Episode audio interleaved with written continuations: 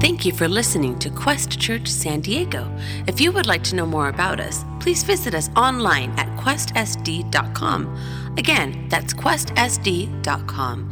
If this podcast has been an encouragement to you, or if you would like to know more about Jesus, please email us at info at questsd.com. Thank you for listening.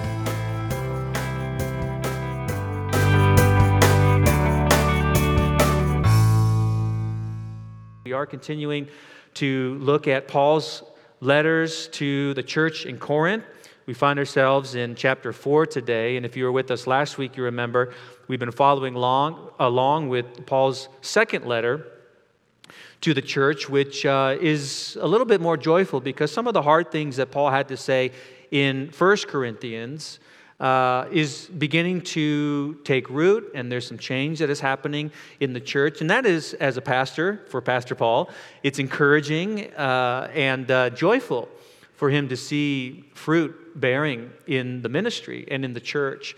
But uh, there were some ongoing struggles and challenges, and those who were attacking his ministry and his character. And so Paul has been defending some of that. But there are a lot of tones of uh, of, uh, of difficulty and of trial and of challenge and of trouble in life. And that's because Paul is sharing his heart. He's uh, kind of opening up to the church and telling them about some of those difficulties that he's experienced in the ministry. But what I love about uh, Paul's, uh, you know, discussion on suffering is that he's not drawing attention to himself so that he can have a pity party and uh, get all this consolation and support, although we need to support and encourage one another. But he also, on the opposite side of the coin, describes the comfort and the mercy and the help and the grace and the strength of God. And uh, if you tie a thread between chapter 1 of Second Corinthians and chapter 4 of Second Corinthians, you'll see this great comfort of God and the mercy of God. But today we're going to see these, this eternal perspective of why we encounter suffering and trial. And so the title of the message today is Our Light Affliction, because that's actually what Paul uses. That's a phrase he uses in this chapter. And uh, it's kind of challenging when you read that because affliction isn't light. He doesn't mean like bright light shining, he means like it's not that big of a deal, it's not that heavy. And uh, there are many scriptures that encourage us and remind us that there is purpose in the pain, that God is developing something immaterial in our lives. As uh, James would say in his epistle, that we should count it all joy when we encounter trials of various kinds. For we know that the testing of our faith produces perseverance, and perseverance, character, and character, hope. Well, how do you measure perseverance? How do you gauge character? Uh, how do you measure hope? Those are immaterial, but we can see the progress and the growth of that in our lives through our decisions and through our actions and through our reactions, through our words, through our choices. You see the maturity and growth that's happening in our lives. And so this light affliction has a purpose. And really, the point that we want to remember today is that our future glory outweighs any present agony, any present temporary. In fact, Paul uses that word at the end of this chapter, chapter to describe how our affliction and our agony and our trouble and our hardship is very temporary compare, compared to the eternal weight of glory that we will have in the future. And we're going to see this in three ways, just a very simple outline for us. Paul is going to describe the incredible clarity of the gospel. He's going to paint a beautiful picture how the, how the gospel is brilliant and incredible and beautiful and bright. And because of that, Paul then goes on to describe the invincible stability of the godly, those who have tenacity and grit and stability and strength, even in our weakness. He's going to use that phrase that we are clay vessels or earthen pots very weak and vulnerable. However, the strength of the Lord is inside of us. And then, thirdly, we're going to see the invisible reality of the gift of grief. The grief that we experience temporarily here on earth is a gift from God because it gives us and shines a, a, reality on the invisible. Paul says in this chapter that we don't look at the physical, but we look at the immaterial, the invisible. So jumping into 2 Corinthians chapter 4, verse 1, Paul says, Therefore, since we have this ministry, as we have received mercy, we do not lose heart. Now, you need to remember that as you read through the Bible and you have this breakup from chapter and verse, originally this letter was not written in that way. It was a continuation, there's a flow of thought. And that flow of thought is a summary statement that we read in verse 1 of chapter 4, pointing us back to the ministry that Paul was describing in chapter 3. In fact, it was a comparison. There was a ministry of life through the Spirit, and there was a ministry of death through the letter of the law. And the ministry of the Spirit brings life and freedom and transformation. And Paul says, therefore, since we have this ministry of the Holy Spirit in our lives from glory to glory, being transformed in our lives through the ministry of the Holy Spirit, giving us freedom where the Spirit of the Lord is, there is liberty and freedom and change and transformation. There is a tremendous amount of mercy so that we do not lose heart. And this is a phrase that Paul chooses to use in these just simple couple chapters to describe how when we experience hardship and trial, we can become very despondent. We can sink into depression and into despair. But Paul is lifting our eyes from focusing on the hardship and looking eternally at what God is doing uh, in our lives to be renewed day by day in the inner person, even though our outward body is perishing. So Paul says here that there is mercy, tremendous amount of mercy and comfort and consolation in this ministry of the Holy Spirit. But we have renounced the hidden things of shame, verse 2. Not walking in craftiness, nor handling the word of God deceitfully, but by manifestation of the truth, commending ourselves to every man's conscience in the sight of God. Now, this is a, a, an allusion to uh, those who were in the church who were peddling the word of God. In fact, that's what Paul uses at the end of chapter 2. He says that there are some ministers and some people who, were, who will peddle God's word, meaning they will use it for their own selfish gain. They will sell it. They will build their own kingdom, build their own platform, increase their own influence for their own selfish pride and ego. Uh, and so Paul is saying that his ministry is not to sell the gospel. His ministry is not to have deceit and craftiness in the Word of God, but it is to let the Word of God be the Word of God, which is alive and active, powerful than a double edged sword. It has the ability to discern the intents of the heart and the mind. It uh, reproves and corrects and trains in all righteousness so that the man or woman of God can be thoroughly equipped. And he says that when that truth and this gospel is revealed, it brings. Uh, the light of God in verse 3. But even if our gospel is veiled, it is veiled to those who are perishing, whose minds the God of this age has blinded. That's a very important phrase to circle or underline in your Bible. In fact, I think generally speaking, this is, this is a reference to Satan. And uh, if you remember, there's quite a few references to Satan in Paul's letters to the church in Corinth that Satan has very deceitful tactics, and we need to be aware of them and not be ignorant of them. But uh, Satan will also divide, and he's trying to divide and conquer the church and the bride of Christ. And so uh, we also know that Satan is busy here blinding people's minds, but we also know in a more broader sense that uh, there are many different gods of this age and of this culture. There's a God of money, there's a God of self indulgence, there's a God of pride, uh, there's a God of ego, there's a God of material possessions and things. And all this can distract us from the reality and the truth of God and His gospel. And so Paul says that the God of this age is using all of these tactics to blind people who do not believe lest the light of the gospel of the glory of Christ, who is the image of God, should shine on them. So the, the gospel is all about Jesus, it's the gospel of the glory of Christ. For we do not preach ourselves, but Christ Jesus the Lord, and ourselves your bondservants for Jesus' sake. For it is the God who commanded light to shine out of darkness, who has shown in our hearts to give the light of the knowledge of the glory of God in the face of Jesus Christ. And I think that's an interesting phrase or word for Paul to use because at the end of chapter 3, Paul says that we should look into a mirror. And when we look into a mirror, there should be the reflection and the image of Jesus Christ, being changed from glory to glory. And now we're told what face we are to see when we look into the mirror as the Holy Spirit is giving us liberty and freedom and transformation. It's the face of Jesus.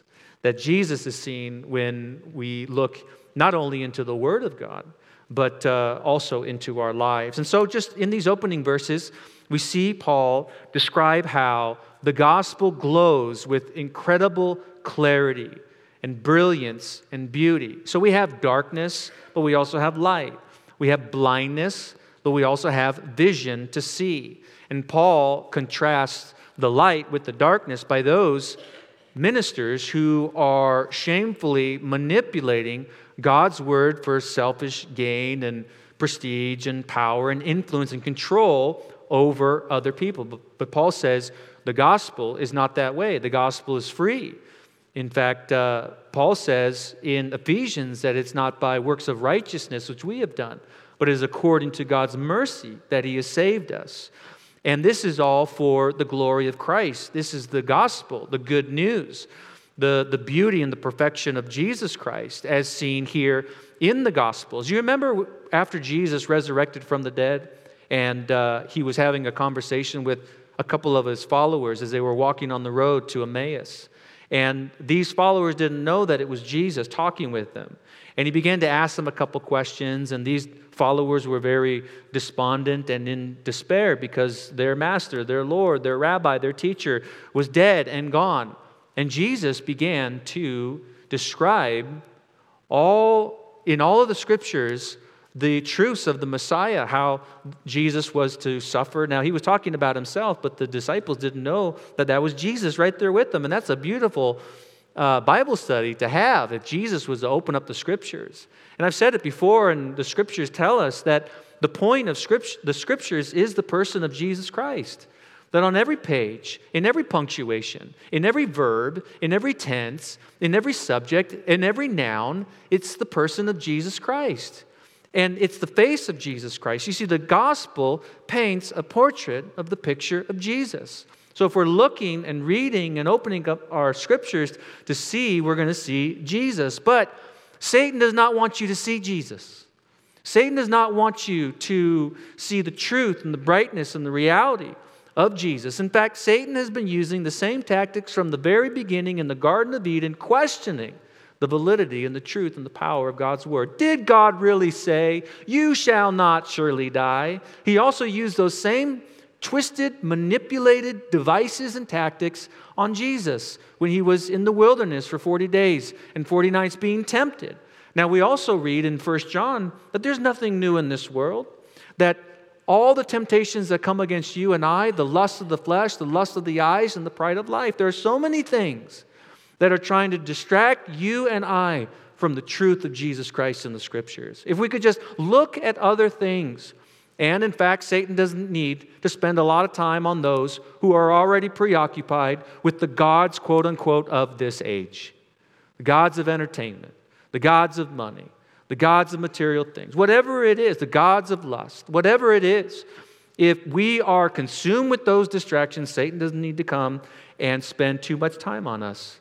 But he does need to attack the pastor of a church who's preaching the Word of God and studying it to share it with God's people. He's also attacking and throwing veils of trying to cloud the Word of God in those who are reading their Bibles in the morning and waking up and saying, God, I need your truth. I need your light. I need your love today.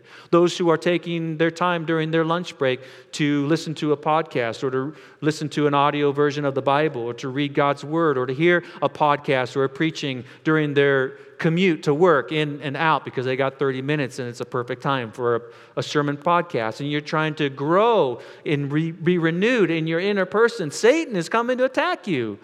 He's coming to cloud uh, God's people, not only God's people, but all people's minds, to cover the truth of God.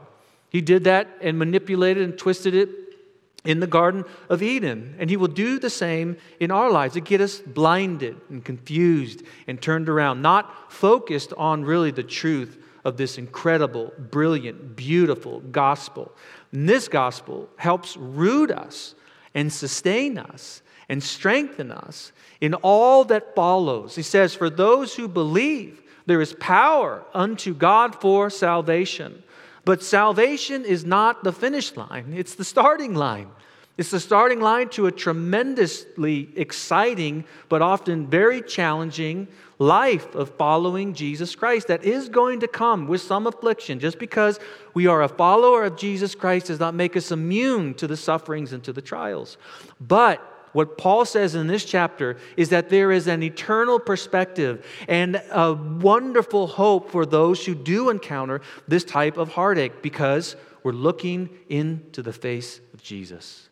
In fact, Paul would say, I want to know the fellowship of Christ's suffering. I want to understand what Jesus Christ has done for us because we do not have a high priest in Jesus Christ who cannot sympathize with our weaknesses and with our temptations because he was tempted in all those temptations that we experience, yet he was without sin. He's the mediator. He's the one who allows us to come into the throne room of grace and mercy to obtain help in time of need. This is the face of Jesus. This is the power of the gospel. This is the brilliance of the truth of God being shown in our hearts. You know, there was also another parable that Jesus shared with his disciples about someone who went to go sow a seed. And uh, as the farmer was sowing the seed, some seed fell on the wayside, and the birds came and ate it up, and it never even germinated or grew.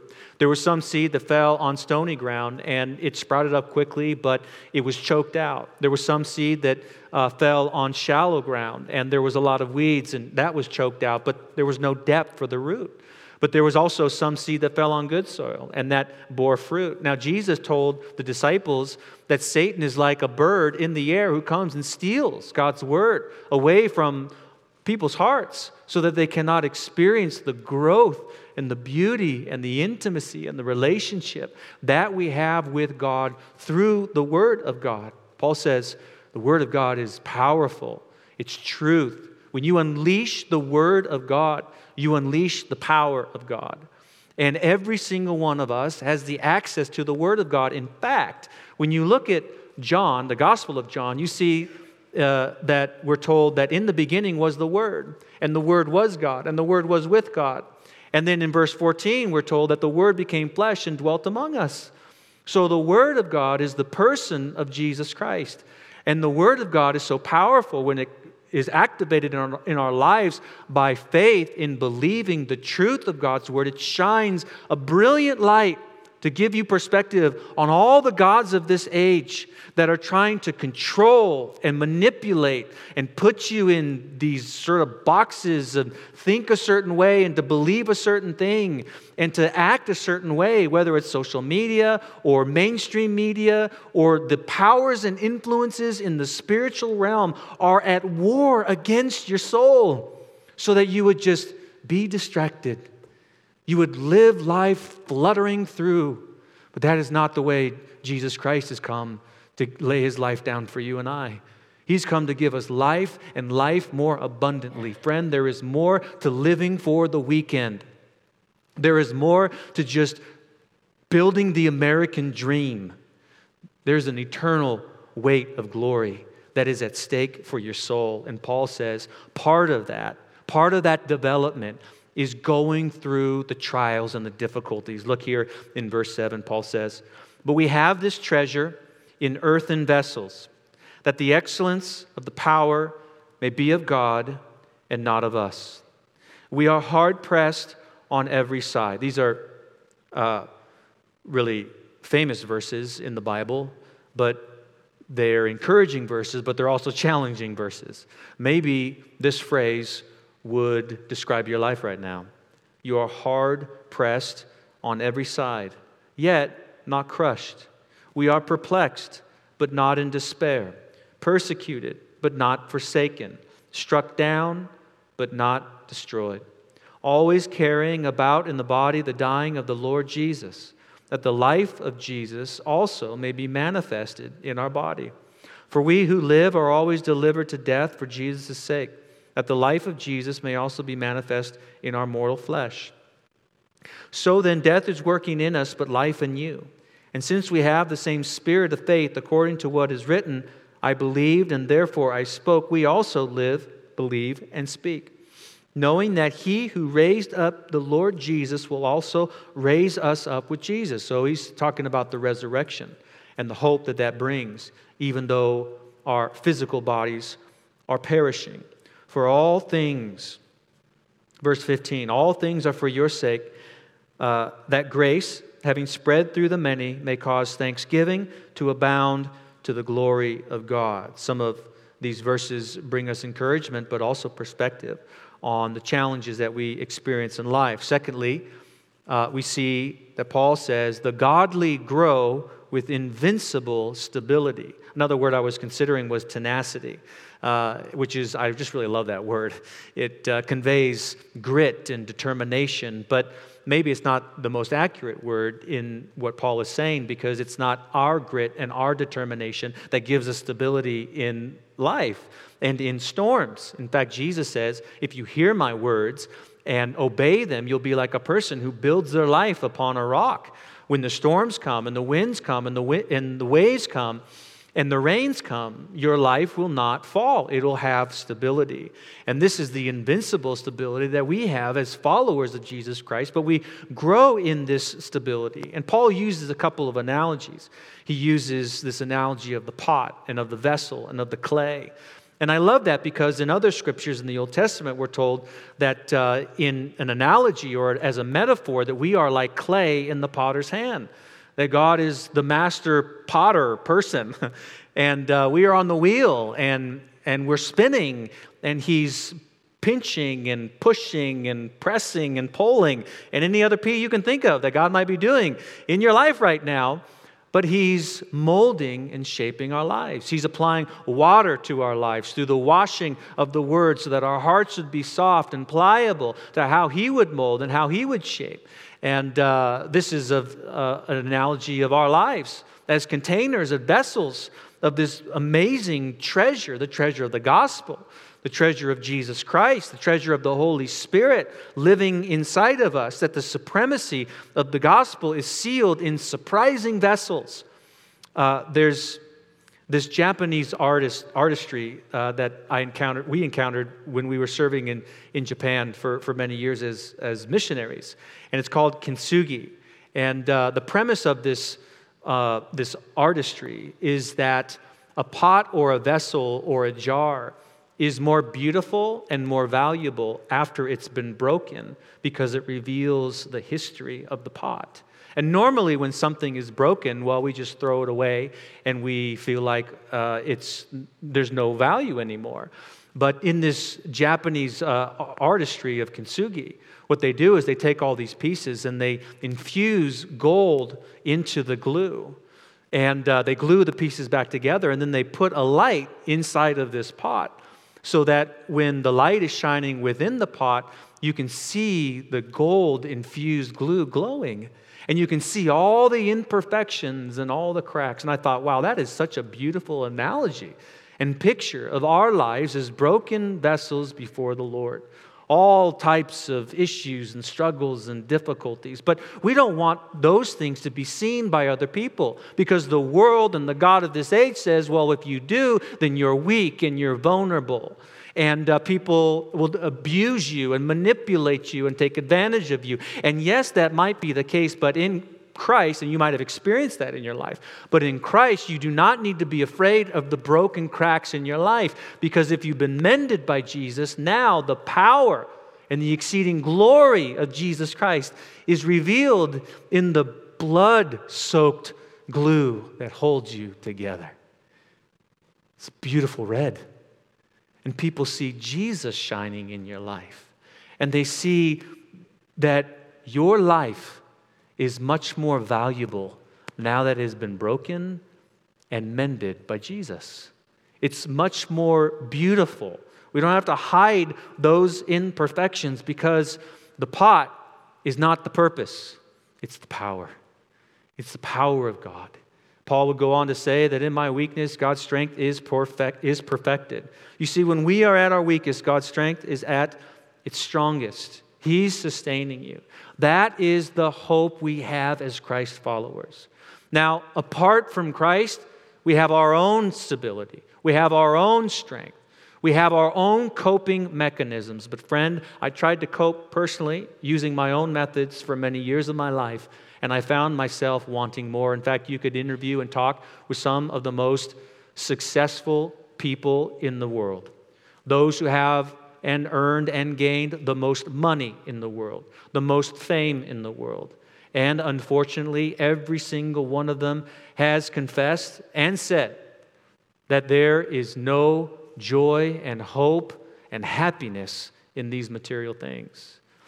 And so Jesus comes in and says that hole and that void in your life is only filled by the gospel of Jesus Christ.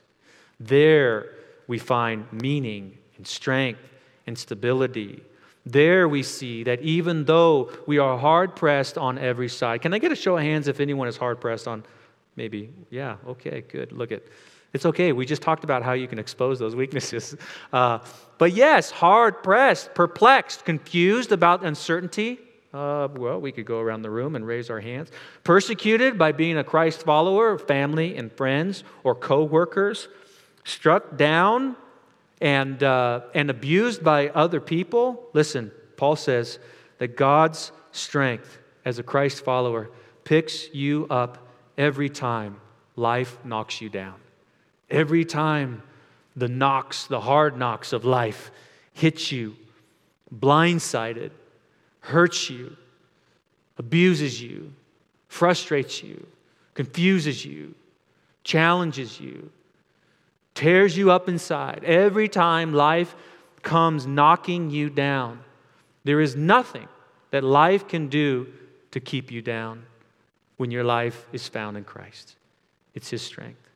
God's strength picks you up every single time. He dusts you off, He glues you back together, He mends you, He fixes you. A Christian, a follower of Christ, is invincible despite numerous obstacles. We might be thinking, well, I've been through a lot.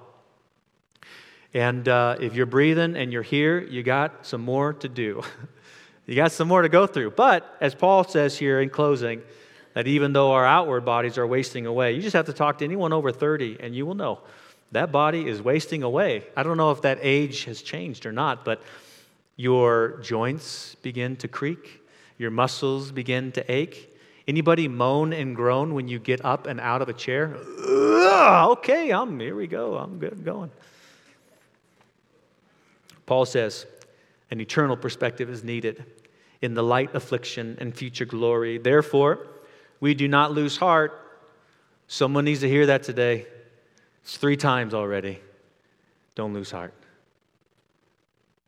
Don't sink into depression. Oh, sure, depression may be around you, it may come upon you. That's okay. It's not a sin to be depressed. But Jesus sits right down in your depression. Jesus sits right down in your gloom. He picks up your hurting pieces the moment we lay them down to Him. Do not lose heart, friend. Do not give up. Even though our outward man or woman is perishing, yes, it is dying, it is falling apart. There are more wrinkles this week than there were last. There's less hair this week than there was last. There's slings, arms in slings, there's hips getting replaced, there's knees that are bionical. I don't know how you want to say it. We're all falling apart. But the other side of the coin, friend, is that we're actually being renewed on the inside. The inward man or woman is being renewed day by day for our light affliction, which is but for a moment, is working for us. You realize that your pain is working for you, you don't have to work for it. Pain is working for you. God is filtering everything that comes into your life and He is twisting and turning it in a good way to bring about something good in your life. He who began a work is faithful to complete it. And God works out all things for good to those who love Him and are called according to His purpose. Your pain works for you. You're not a prisoner of your pain. God uses that, working for us a far more exceeding and eternal weight of glory. While we do not look at the things which are seen, but at the things which are not seen. That's a very hard thing to do. For the things which are seen are temporary. Everyone say temporary.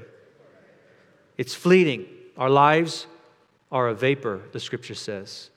It's like the grass in the field that hopefully by now it's either been weed whacked or starting to die because we haven't had much rain recently. It's fleeting. Our lives are very fragile. Our bodies are fragile. Just takes a couple of bumps and we're bruised all over. We're not guaranteed the next moment, the next day, even the next breath. It's by the grace of God that our nervous system is working, our uh, blood system is working. There's probably a technical term for that, and uh, you nurses can help me out with that. But uh, all parts of our body are working because of the grace of God. The Bible says we've been knit and formed together and fashioned together in our mother's womb. Uh, but we're also told ashes to ashes and dust to dust. This physical body is going to die. We're using it up, and hopefully, we're taking care of it so that we can extend as many years as God would give us. But uh, it's going back to the dust. But you know what's not? Your soul, your inner man, your inner woman. That's being renewed. There is a tremendous amount of spiritual renewal and reviving that God is doing in your soul and in your heart that sustains your aching body in difficult times and challenges. You see, Paul links the hope that we have in the resurrection to prevent the despair that we have in our affliction. There is hope of a new body. That's good, all right? Wonderful. In fact, in chapter 5, Paul goes into greater detail there.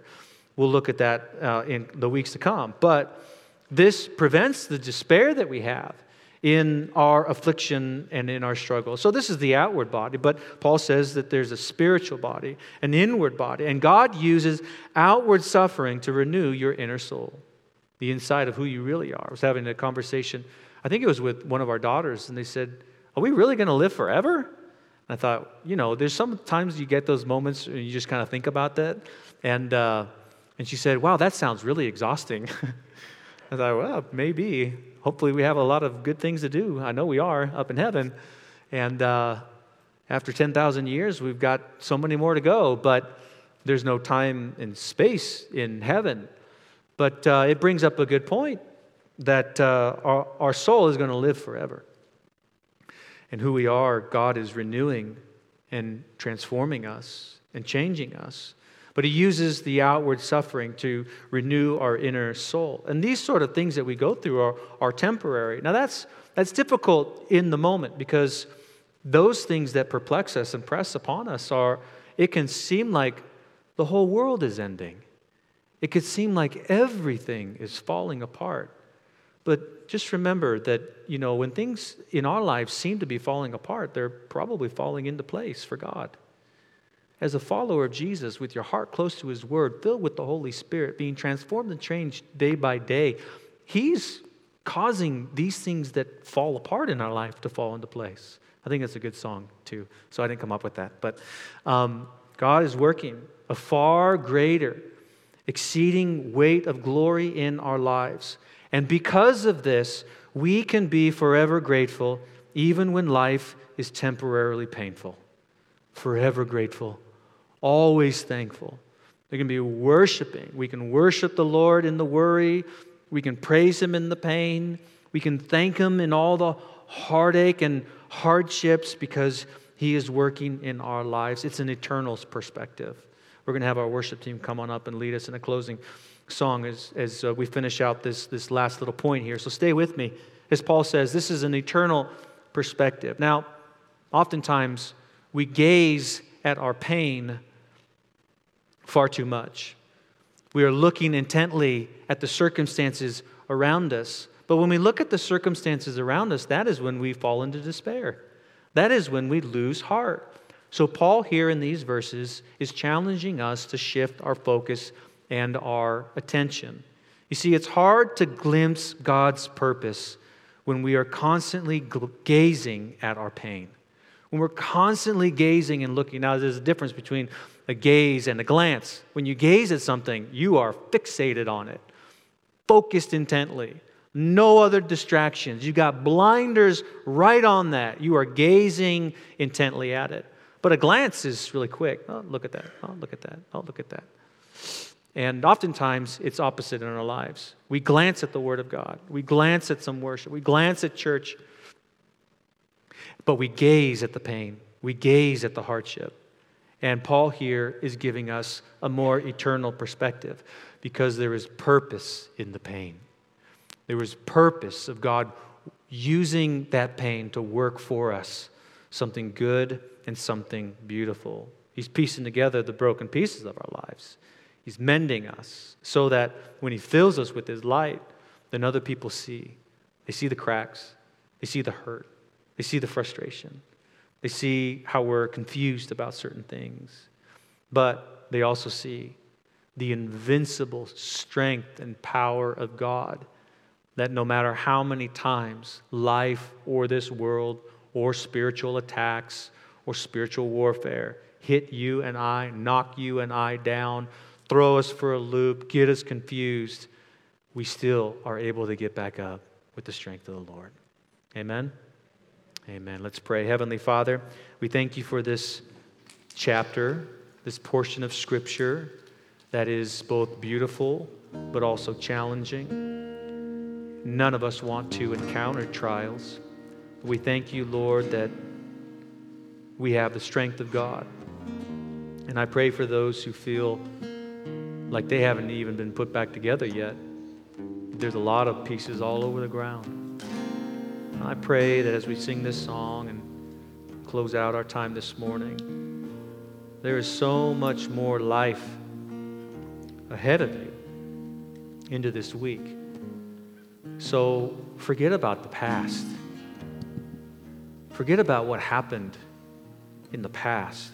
Maybe that's what Satan tries to get you to do, to look back. No, look forward. Look into the face of Jesus. Look into the perfection of Scripture. And there you will see your beauty and your value and your worth to God like never before. There you will find strength where you thought there would never be strength. There you will find hope that wells up from deep recesses of pain that continue to bubble refreshment in your life.